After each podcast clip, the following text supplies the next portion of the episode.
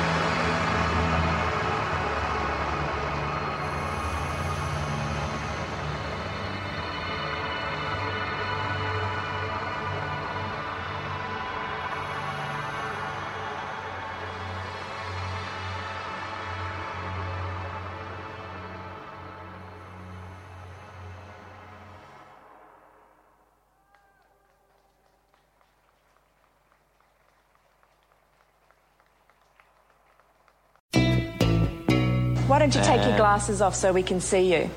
And then apologise to your neighbours for frightening Nah, them. nah, nah, nah. I'll leave these on. Nah, I like them. Weird. Australia.